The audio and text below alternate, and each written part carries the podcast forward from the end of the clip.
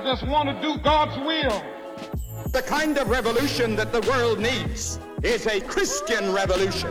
If you want a miracle, you've got to expect it to happen. You are the recipients of God's grace and God's blessings, and you rejoice in that reality. Welcome to Life Today Live. Some technical issues. We're a little late uh, live, but most of you are watching the replay, so that's good. What is a woman? That is a question, and hat tip to Matt Walsh for asking that question. You know, we have a Supreme Court justice who has asked that question and can't even answer because uh, she says she's not a biologist. Does it take a biologist to know what a woman is? And I know for most of you out there, you're like, this is so ridiculous. I don't even know how to how to respond to this question. Uh, I mean, I was in Burundi less than a month ago, and let me tell you, they don't have the education that we have typically. Uh, they know what a woman is. it's really, is really that hard? But we're going to have a conversation today with a doctor, not a medical doctor, but it doesn't even take any kind of doc to know what a woman is. But she has a PhD. Uh, she also has a book called To Be a Woman. And, you know, sometimes I think when uh, something's broken, you got to take it back to the one who made it. You know, when we when our equipment breaks, we, we take it to Sony or somebody, right? Well, maybe we need to take this whole idea back to the one who made a woman in the first place and let him straighten us out. So we're going to have some fun today. Uh, but also, I think it'll help you in dealing with really some of this craziness because the damage that's being done is real uh, and it's heartbreaking.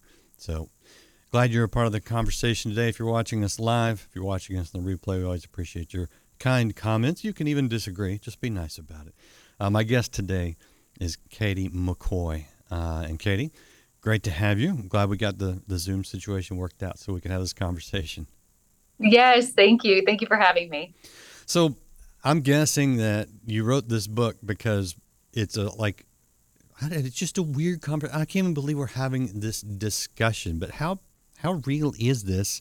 Uh, in I mean, I know it's real in the culture, even in the church. I mean, what what are you seeing out there?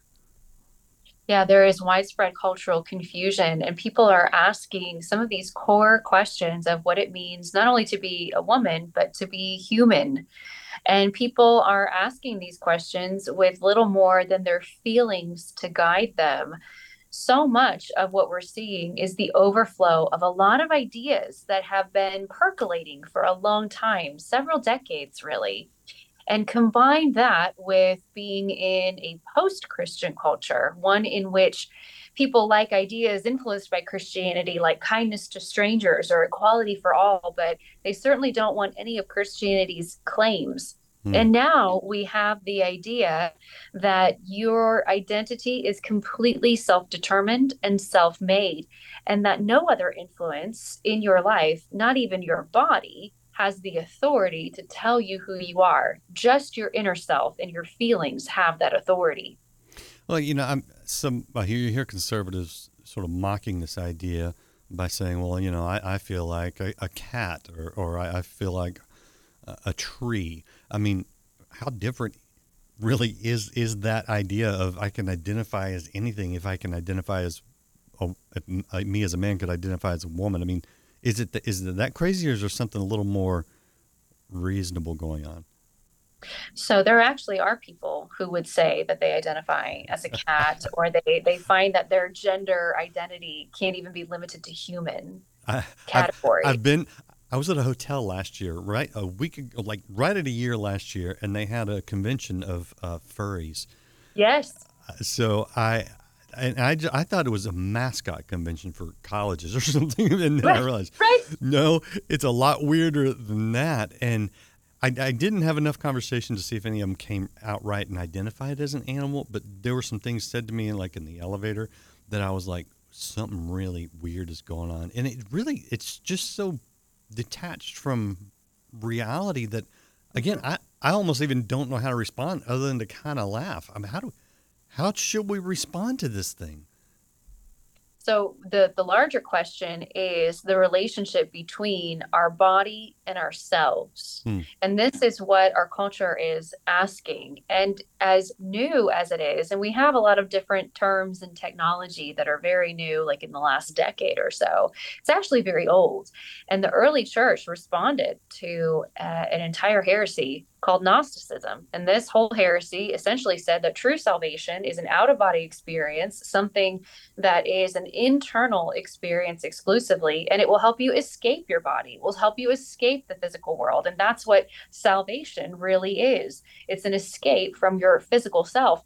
Hmm. Fast forward now, 2,000 years later, we are seeing essentially the same ideas, but repackaged now and centered on sex and gender.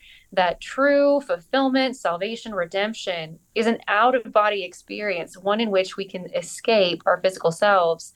And so many people are struggling with these deep uh, senses of incongruity. And in many cases, they are symptomatic of a lot of different issues. Those can be uh, issues dealing with relational things, it can be past trauma, um, or it can simply be the confusion of puberty. You know, now people Mhm. say if you're not enjoying puberty as a male or a female, there must be something wrong with you. It's like who enjoyed puberty? It was it was traumatic for all of us at some point, but it's part of growing up.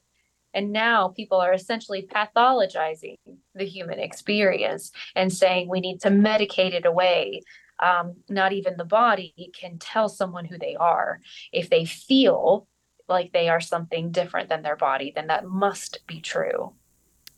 I, I, again, it just seems I never thought of it as Gnosticism for one. That's an interesting uh, observation, but it does seem so ri- ridiculous, frankly, that I, I think a lot of people really don't even know what to say or, or how to deal with it, which is which is not good. How do we equip Christians to uh, to have an intelligent and compassionate conversation? Because it's the easiest thing in the world just to mock it or to write it off as Romans one, you know, upside down view of, of the world, uh, and and then frankly just condemn it. Uh, and, but I know that that's not the right path either. How do we have a helpful conversation around this? It's a great question. So, the first thing we need to recognize is gender dysphoria has been around for centuries. Mm. Gender dysphoria is the feeling, it's a psychological condition in which your sense of whether you are a man or a woman is disconnected from your biological self. Mm. We see evidence evidence of this back to the Roman Empire and even earlier. Mhm. So that is nothing new. What is new is that we have a culture that elevates sex and gender identity as the most important thing about who you are. This is the defining aspect of your humanity. Mm. Couple that with the extreme individualism that we have, especially in American culture. And it creates a culture that says that any expectation or outside authority, like uh, family or religion or even societal norms, that that must be trying to squeeze you into an inauthentic way of living. Much of what we are responding to it isn't just gender confusion. It's the gender confusion that is the overflow of significant and pervasive ideas that have been affecting our society for so long Mm. so much of what we have to do today is we cannot afford to sit on the sidelines we cannot afford not to engage the ideas of our culture gone are the days when we can afford to be effective witnesses without being competent philosophers. That might sound intimidating, but it shouldn't intimidating to us because we are coming at this issue like every other issue affecting humanity from the perspective of a worldview. And that worldview tells people God created you in love down to the 23rd chromosome in your mother's womb. You were created intentionally male or female. And until you are in right relationship with the one who made you male or female, you will never understand what it means to be a man or a woman, either within yourself or in relationship to other people. Theological question for you, because I get this one thrown at me on social media sometimes, um, and I'm like, "Wow, okay, you talk about taking scripture out of context. It's like it almost feels like like Satan using scripture to tempt Jesus. But they throw back Mm-hmm. the hey, in Christ there is no male or female. Why is that just way off? So that verse is Galatians 3:28 in which Paul is saying there is neither male nor female, Jew or Greek, slave or free for you are all one in Christ. That is referring to our identity as God's children, meaning that there are no tiers or classes or hierarchies of Christians. The Jew is not greater than the Gentile, the male is not greater than the female, the free person is not greater than the slave. This is talking about how the salvation of Christ is equal in all to all of us regardless of the social, gender or economic places that we have in society. It doesn't mean that there is an abolishing of those things.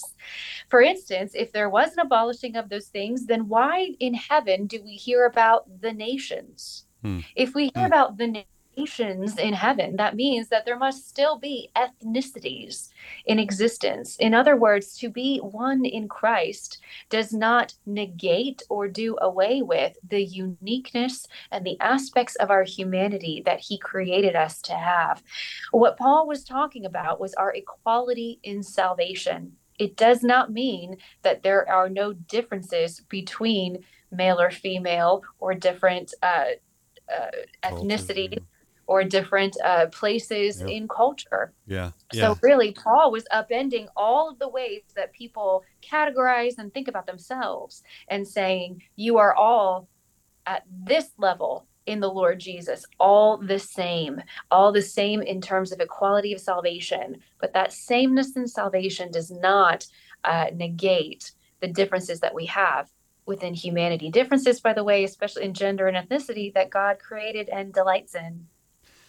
Int- that's very interesting. I mean, really, Christianity, though exclusive in that Christ is the only way, is actually probably the most inclusive religion in that it says everybody comes equally, and you rich Yes. man are no greater than the poor man. You know, you master are no greater than the slave male, and especially in the culture in which Paul wrote, uh, women were very much second class citizens, uh, and so that, that's actually it's a very interesting observation. It doesn't negate uh, what God created, which is which is critical because it gets real confusing. I have a question for you. Um, you do you deal with this strictly on the ideological, or have you dealt with a lot of people that are going through real gender dysphoria, or even maybe just cultural pressure uh, that that manifests as gender dysphoria? So, my personal experience in ministry has been taking all of the information, all of the research, and distilling it for the person in the pew, so to speak. Hmm. So, uh, mainly what I have dealt with are the moms and the ministers Hmm. who are seeing this happening in their world, in their families, in their communities, and saying, what do we do? How do we understand this?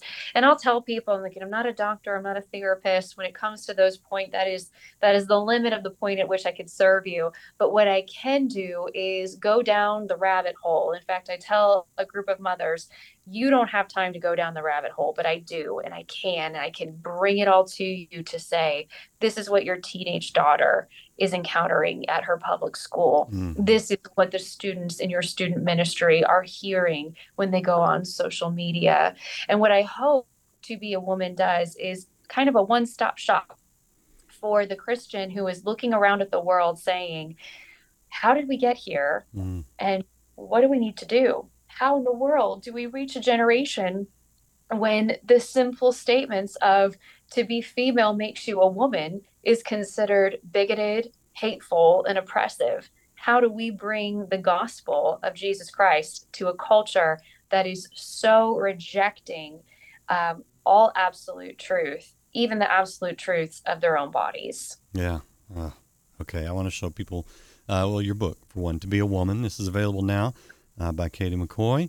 And her website is, I want to let you explain this. Her website is blondeorthodoxy.com. Looks just like this. Uh, and that's, I mean, when I saw that one, I kind of laughed. Um, what, what is, what does that mean? I, blonde orthodoxy is just my shtick. Okay. It's just kind of my name. Uh, I just kind of came up with it and thought, you know, if I if I had a, a moniker or something that that people would remember, and, Uh-huh. and that's exactly what happens is people laugh and they don't forget it. And so, blonde orthodoxy, you can find me at blondeorthodoxy.com as well as Facebook, Twitter, and Instagram. Okay, so if you want to follow up there, you can. See, uh, you know, it worked. You have a mar- good marketing head on your shoulders as well. Uh, he, are you, you? You mentioned talking to, to pastors, youth directors, parents uh, in churches. How much of this are you seeing in the church? I'm finding that wherever there is social media, this has reached that community. Urban churches, rural churches, out in the middle of nowhere um, in West Texas, I'm finding that people are talking about this either directly in their families or in the school system. So, this is not something that we can sit out and put our heads in the sand. It's here. Wherever you have someone under 25 on social media, they are finding these messages. It's crazy. It's crazy. Even, you know, my fairly conservative school district that all my kids went to and graduated from, they're being sued by the ACLU right now over this kind of thing right now. So it's there's a lot of forces at work. Um, I don't Yes. won't pretend to understand all the motivation. Much of it is ideological. I think there's some financial uh, input as well, uh, and it's it. What do you think the ultimate goal of this gender confusion is? Because I, I, I don't want to be, you know, conspiracy theorist type, but it just looks like they're trying to destroy people and countries and states and cities. Uh, Do you have any any any insight into that? Oh, it's a loaded question. There's a lot to that question, and it's a very important one. I do talk about the ideas and philosophies that have created the moment that we're in in my book, To Be a Woman. But one thing to keep in mind, uh, let me give you kind of the elements and then the big spi- the big picture spiritually. We cannot talk about this without talking about political ideologies. Now, unfortunately, this has become a partisan issue because one side of the political aisle is saying one narrative and the other is saying the opposite narrative. This shouldn't be a partisan issue. Yeah. Getting to the heart of what of mental health for teenagers and young adults and what they need shouldn't be a partisan issue. The fact that countries even more progressive than the United States and Europe, like Norway and France and the UK and I believe Sweden, Mhm. they are backtracking on Yeah, their are. Yes, uh, and we haven't. That's something that we we should look at. Are we truly about the mental health of children and young adults or is there another issue at work? And i believe there are other issues at work. With talking about these gender ideas you hear people also talk about the dismantling of the norms, the dismantling of the nuclear family, for instance, or cis heteropatriarchy. Mhm. And as I explain in the book, true gender ideologues, genuine ones, if they're being honest, um, are coming at this from an ideology of Marxism. Yeah. That's not trying to find, you know, it's conspiracy theory under every rock. It's it's genuinely there, and it is the dismantling of structures and relationships in society that have created norms, decentering them and recentering it with a minority to say this is the standard by which we should all be orienting ourselves around. So we cannot separate this from the political theory that is influencing and driving a lot of these policies. That's not talking about the confused teenager who is Mhm. struggling with identity. It's talking about the machines that we see machines in political activist groups. I would dare say teachers' unions, if I can just be throwing all the grenades Yep. out there. Yep. There are a lot of those. And then the big thing, Randy, is the spiritual. We cannot forget Satan hates God. So Satan hates God's image bearers, and he will stop at nothing to convince them that destroying themselves and defying their creator is the path to freedom. Hmm. It is as old as Genesis 3. It is just with new terms, new technology, and new effects. Do you think that there is a financial incentive on the parts of some in the medical and psychological field who are reaping, you know, they're they're, they're getting they're getting paid to uh, transition or to even to be politically active on behalf of the ideology? Is there some? You, you see any financial incentive there? I, seems like it's there absolutely there absolutely is in fact there was a leaked video of a hospital administrator talking about these gender affirming surgeries yep. quote unquote and she called them big money mm-hmm because the reality is once you have a gender confused teen um, once he or she starts puberty blockers they move on to cross sex hormones and then progress to surgeries and then all of the maintenance required after those surgeries and so a hospital or um, a doctor stands to gain quite a lot financially. That's why, by the way, we're keeping an eye on a young woman named Chloe Cole. Yep. Chloe Cole is a detransitioner. Mm-hmm. She had a remarkable congressional testimony just a few weeks ago talking about the effects of so called gender affirming care and how she needed therapy, not surgery. And she is suing her health insurance company. Mm. And I believe that once we see this is no longer profitable, then all of a sudden we're going to see different hospitals and organizations suddenly come up with new standards of care and new theories. Right now, we have an entire industry that is all aboard the gender affirming train because it does profit them significantly. Yeah, and you know, I it just rubs me raw when they call it healthcare. It's right. like it's it's like like calling abortion health care. It doesn't do much for mm-hmm. the health of the child in the womb. You know, um, in to me, this is classic deception. You know, oh, this is gender affirming, and yeah, you're the bigot. If it's like, yeah, in in confronting this, I mean, it's easy to get just angry. It's easy to just sit on the sidelines uh, it's easy to get uh, intimidated by all of the things that, that you know, which is, I mean, your book is helpful, but at the end of the day, can we just know the truth and, and speak the truth in love and, and have an impact, do you think? Because I, I, know for a lot of people, their, their brains right now are going, oh my gosh, I, I don't know that I can get in this fight. But if we, mm. if we just know God's truth, I, I mean, to me, that's that's good enough for the average person. Do you see?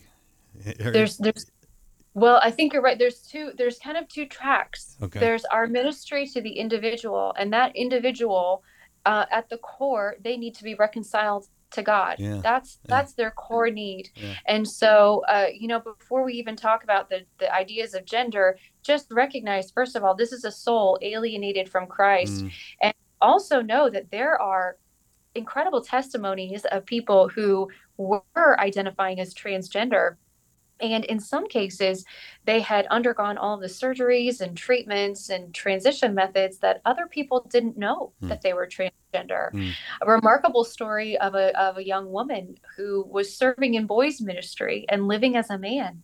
And after she was saved, the Holy Spirit did what the Holy Spirit does convicts and causes us to walk not only in the light, but in the truth. Yeah. And so the Holy Spirit is faithful. He is working in the lives of his children who struggle with gender incongruity, even if it is a lifelong thorn in the flesh, that they never feel that peace, but they still walk in harmony with the body that God gave them out of worship to him. So just know these things, as daunting as they are, not impossible.